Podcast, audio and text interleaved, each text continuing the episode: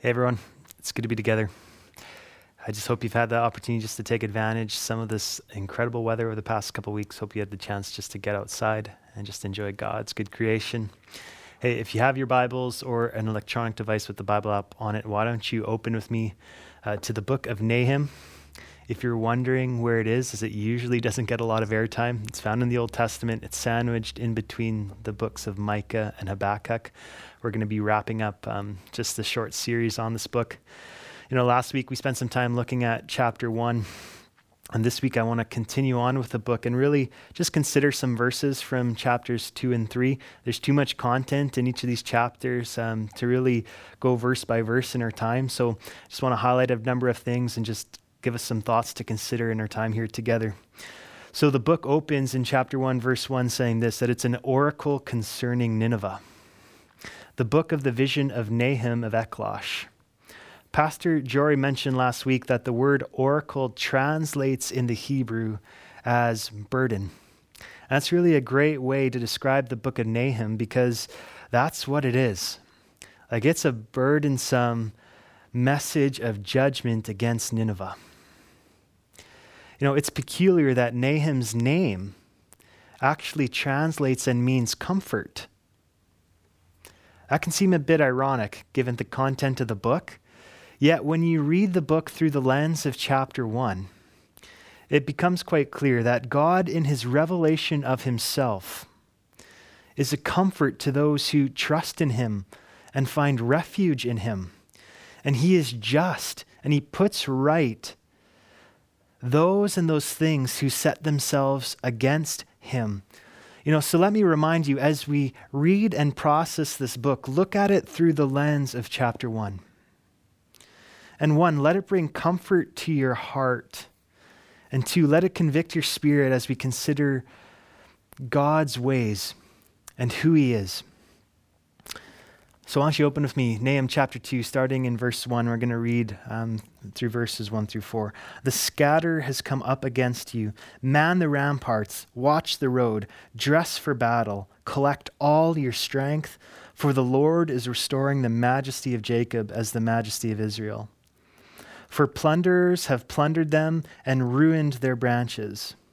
The shield of his mighty men is red. His soldiers are clothed in scarlet. The chariots come with flashing metal. On the day he musters them, the cypress spears are brandished. The chariots race madly through the streets, and they rush to and fro through the squares. They gleam like torches, they dart like lightning.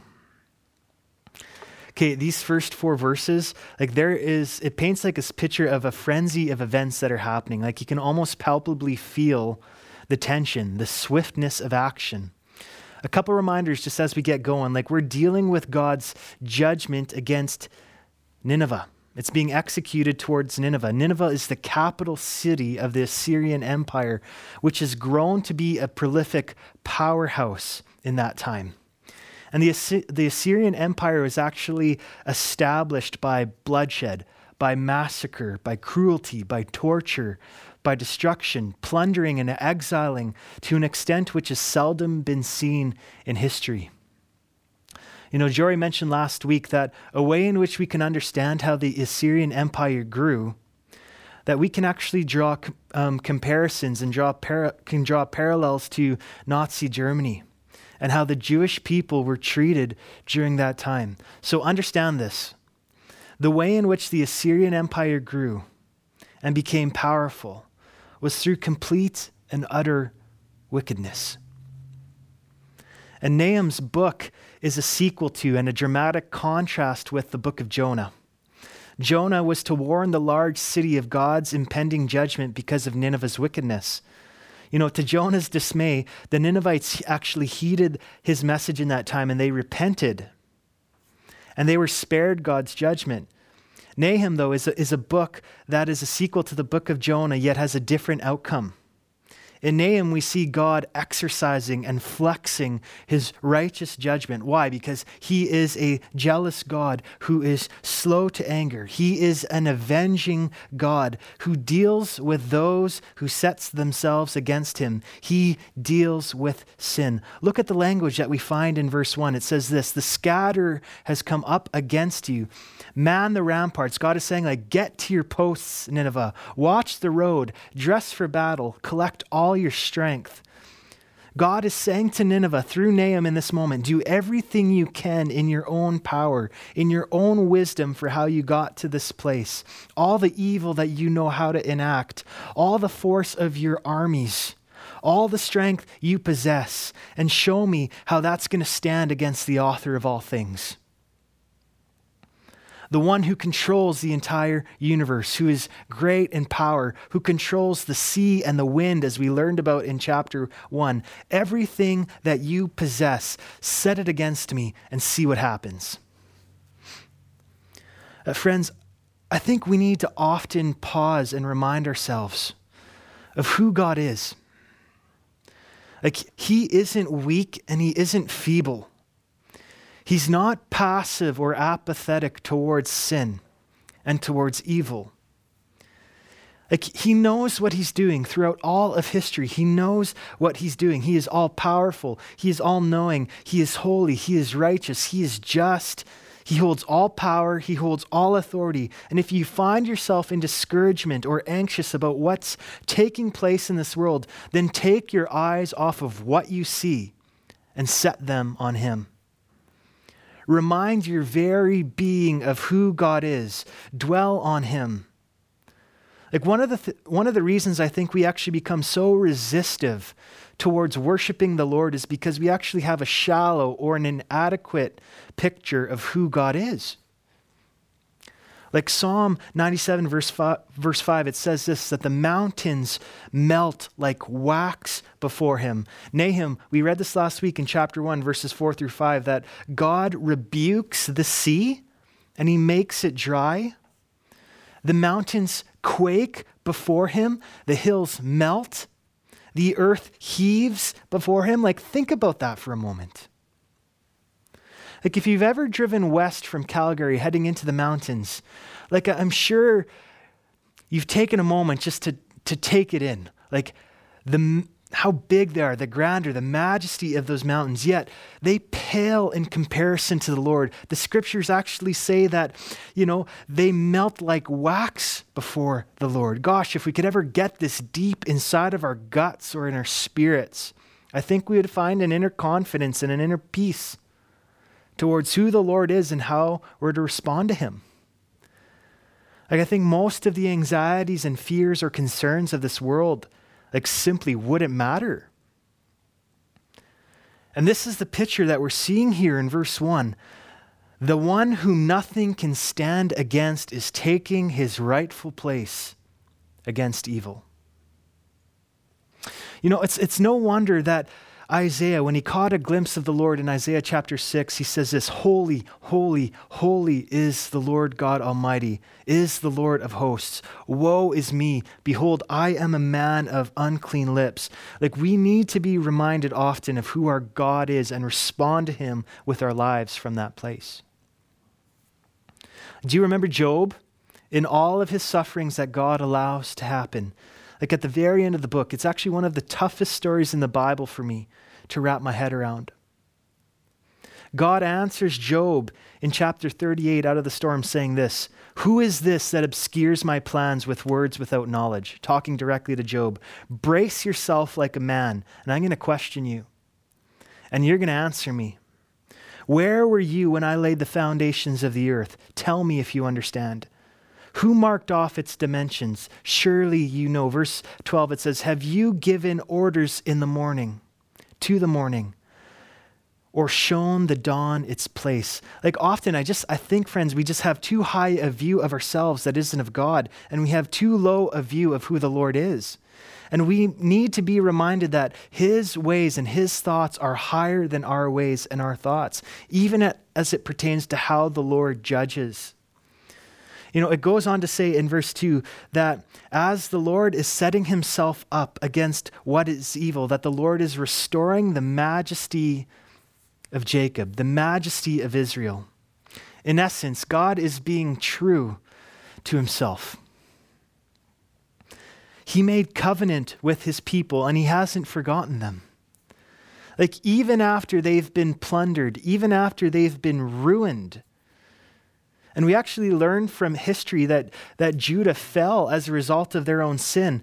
And though God's people had failed because of their sin, their failure would not be final. That God's faithfulness always trumps our failure. 2 Timothy 2:13 says this, if we are faithless, he remains faithful, for he cannot deny himself. Like friends, this is such good news for us. For those who've surrendered their lives to Jesus Christ and are following after him, even as you graciously fumble forward and fail at times, the Lord is faithful to you. So I want to say this if nothing can stand against the Lord, as we understand from chapter 1, leading into 2, verse 1, and if the Lord is the one who makes covenant and restores his people from chapter 2, verse 2, what do we have to fear in this life? Like, there's no reason to fear this world unless you've actually set yourself against the Lord and want nothing to do with Him. You know, and a question I think for us to consider is this Is there anything in our lives that we've set up against the Lord? Is there any area that He doesn't have permission to speak into? Are there areas where you think you know better than God and what He's revealed in His Word? Look at the detail that we find in verses 3 through, no, 3 through 9. The shield of his mighty men is red. His soldiers are clothed in scarlet. The chariots come with flashing metal on the day he musters them. The cypress spears are brandished. The chariots race madly through the streets, and they rush to and fro through the squares. They gleam like torches. They dart like lightning. Like the Lord attacks Nineveh in a strategic way. Like God has a strategic plan of dealing with evil and dealing with his enemy. Like this specific type of details carries actually throughout the entirety of chapters 2 and, and in 3, and we're not going to be able to look at all of it. But look at verse 4 God releases his ambush from the outside in. The streets and the squares that are referred to in verse 4 are those of the suburbs surrounding the capital. So Nineveh was fortified at its city center by a fairly substantial wall. And all of the outskirts are being completely flogged by chariots and by men. And the men that we actually read about in verse 3 are ones who've seen war. It talks about their, their shields being brazened with red, like they're stained with blood from war. And they're no strangers to violence. When you read in verse 6, it says, The river gates are open, the palace melts away. Verse 6 makes reference to the Khosr River, and that actually flowed through the capital city of Nineveh. You know, north of the city, um, historically, it said there would have been dams that regulated the flow of water through the capital. You know, if you've ever read or seen Tolkien's uh, The Lord of the Rings in the second movie, The Two Towers, picture this moment as when the Ents break down the dam to wash away the filth of Isengard. Like it's one of my favorite mo- one of my favorite moments in the movie. But God is re- is unleashing his wrath against evil here. And he's strategic towards how it's happening. I want to say this, if God is strategic in how he deals with evil and how he deals with the enemy, then we need to be strategic as we deal with the enemy and evil. You know, our, our enemy, of course, isn't against flesh and blood. Our enemy is spiritual evil and principalities that set themselves up against the Lord. You know, our, our enemy is the devil.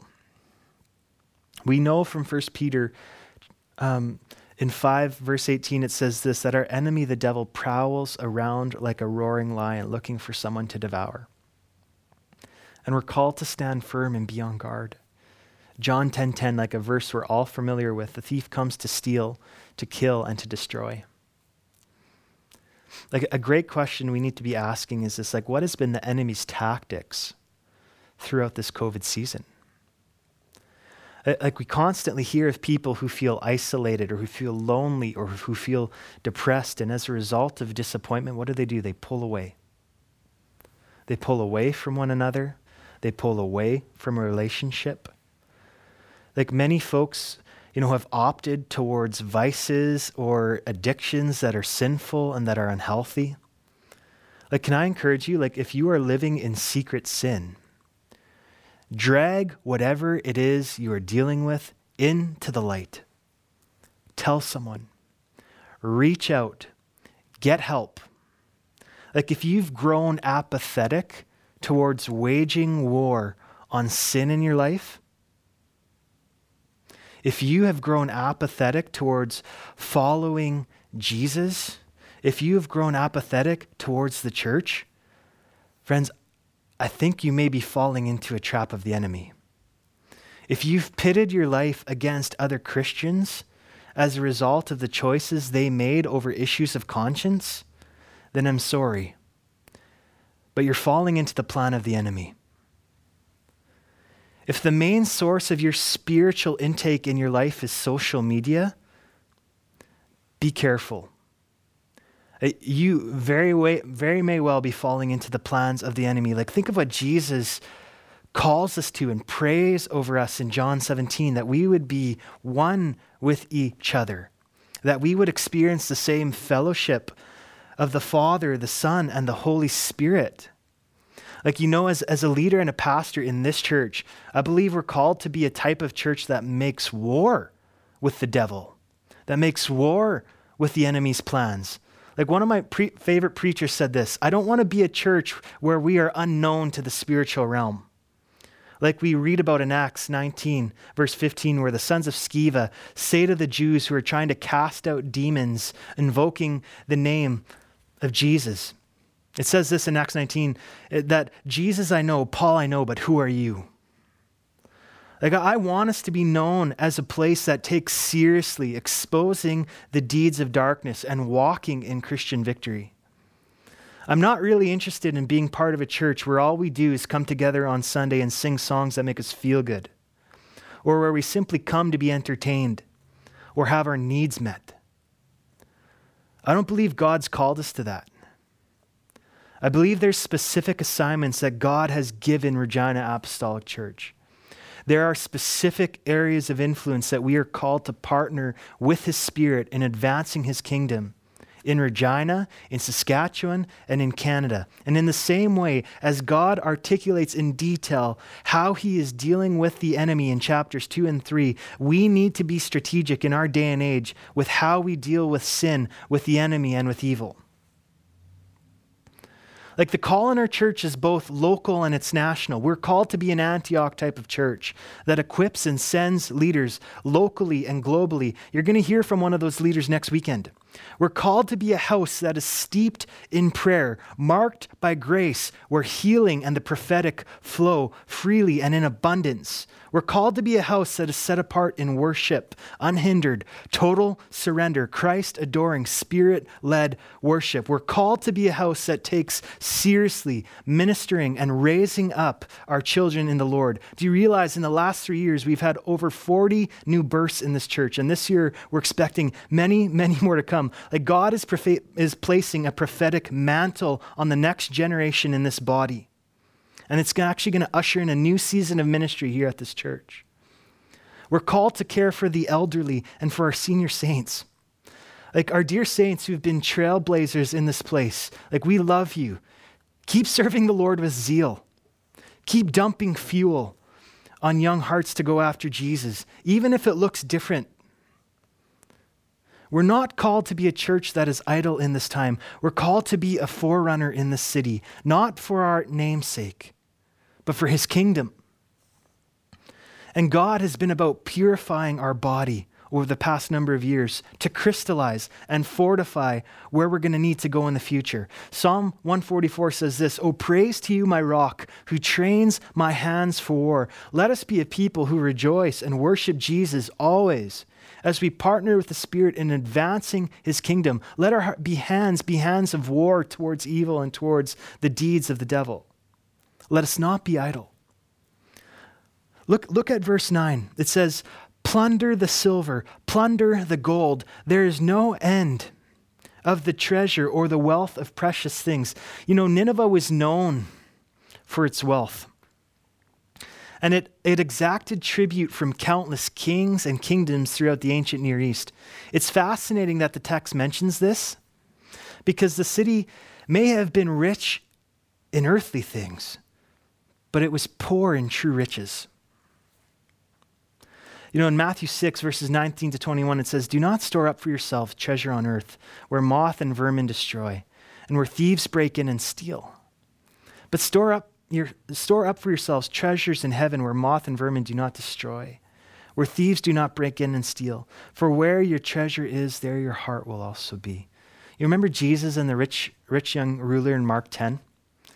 You know, as Jesus was setting about on a journey, a man ran up to him and knelt before him and asked, Good teacher, what shall I do to inherit eternal life? And Jesus responded after a couple moment after a couple comments saying this, one thing you lack.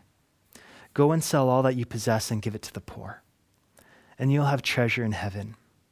And come and follow me. But he was deeply dismayed by these words, and he went away grieving, for he was a man, he was one who owned much property. And Jesus, looking around, said this to his disciples how hard will it be for those who are wealthy to enter the kingdom of God?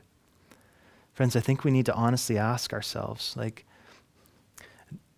Nineveh had this immense amount of wealth, and they were spiritually poor. I think we need to honestly ask ourselves, like, where's our treasure? Is it, is, is it in a need for acceptance? Is it, is it in a need for friendship? Is it in a need for a particular relationship? Is it in a need for a particular status or a particular outcome of life? Listen, these things aren't evil in and of themselves, but if they are elevated above our need for the Lord Himself, then they will become an idol that ultimately robs us and leaves us unsatisfied. For Nineveh, they didn't want God, they desired the things of this world. They didn't want to repent in this time. They didn't want to turn from their ways and bend their knees to the Lord. Like, look at the language in chapter 3, verse 1. It says this Woe to the bloody city, all full of lies and plunder. No end of prey. Skip down to verse 4. It says this All of the countless whorings of the prostitute, graceful and deadly charms, who betray the nations with her whorings and peoples with their charms. Like, this is clear and specific language that wickedness is what has marked this place. And there's no interest in turning from it. Like, look at the final verse that we read in chapter 3. Nahum's book actually ends with a question. It says this For upon whom has not come your unceasing evil?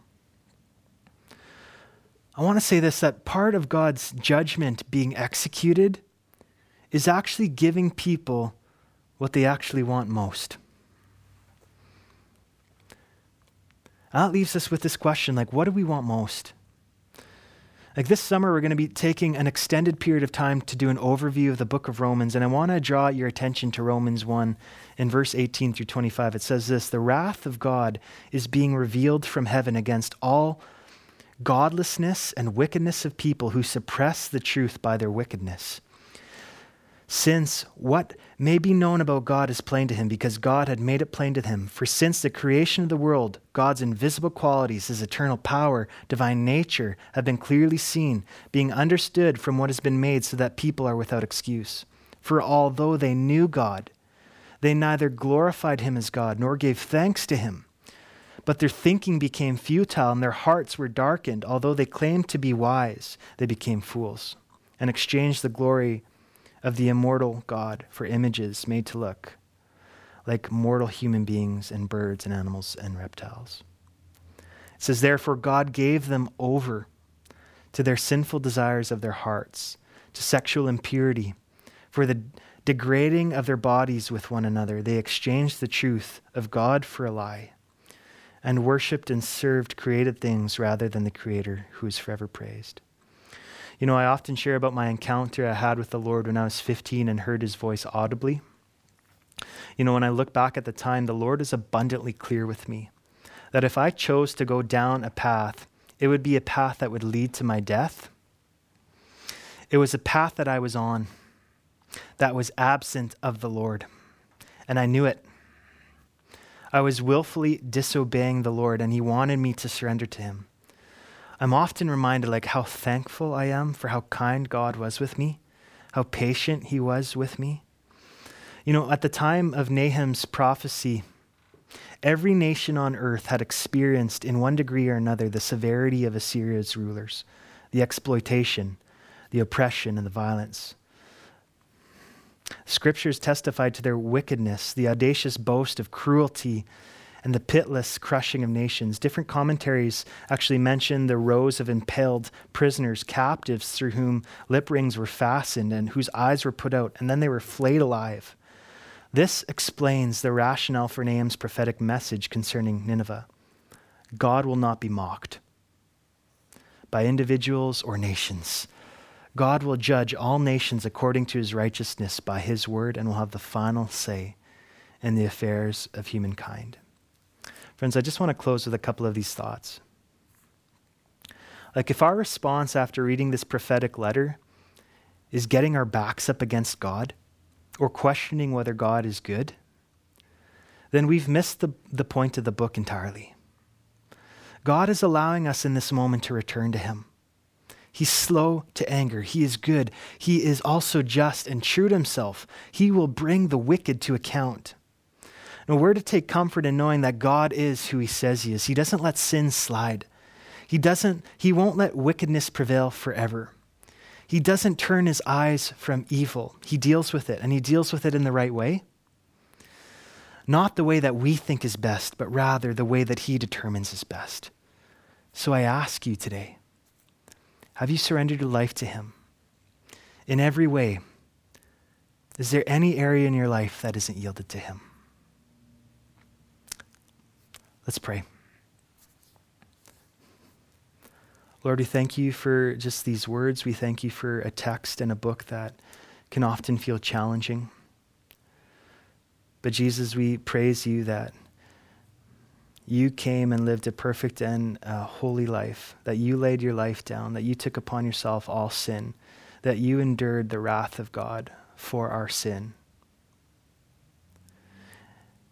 And God, in your death and in your, resurrec- your resurrection, you've given us your righteousness, that we would be redeemed and forgiven freely and fully.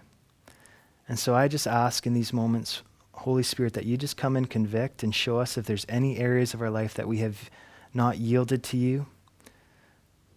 And I pray for each one who may even be with us, God, who, is, who have set their lives against you and want nothing to do with you, that you would come and soften their hearts and make them pliable to understanding your love and your patience towards them. We pray all this for your glory, and we pray all this for, your, for the increase of your joy and joy in our lives. In Jesus' name.